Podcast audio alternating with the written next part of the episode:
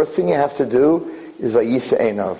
Stop looking at all this stuff and all the technology. You have to lift your eyes from your world. If you lift your eyes from your world, then you can actually see the world. Number two, Pesach HaOhel. Anticipate. You have to be there looking for the chesed. You have to be looking for the chesed.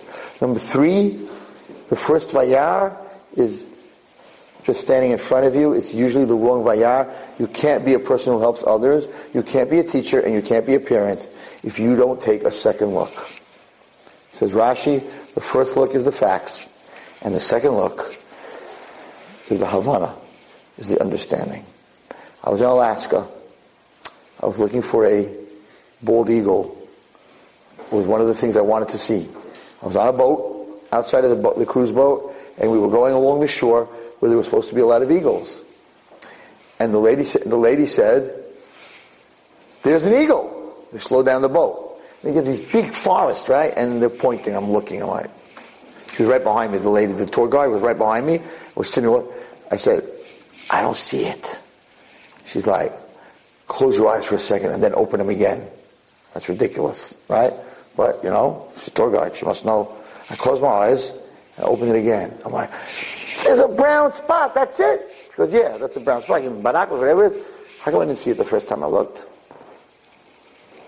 So the first time you look, you see the whole general area. You close your eyes, you look again. You already saw the general area. You're able to see the details. Sometimes people look at art, they'll look at it, and they're like, and they'll open again and look at it again. The first look is the, the facts, what you see in front of you, the general look. If you want to know the details, want to know what's going on in that kid's life, want to know the details of the situation, even though you, what you, what I saw, I saw, right? Rabbi Wallstein came in and he, uh, I saw it, he's a pharmacist now. You saw, what you saw, you saw, but the Havana of what was really happening, you have no idea.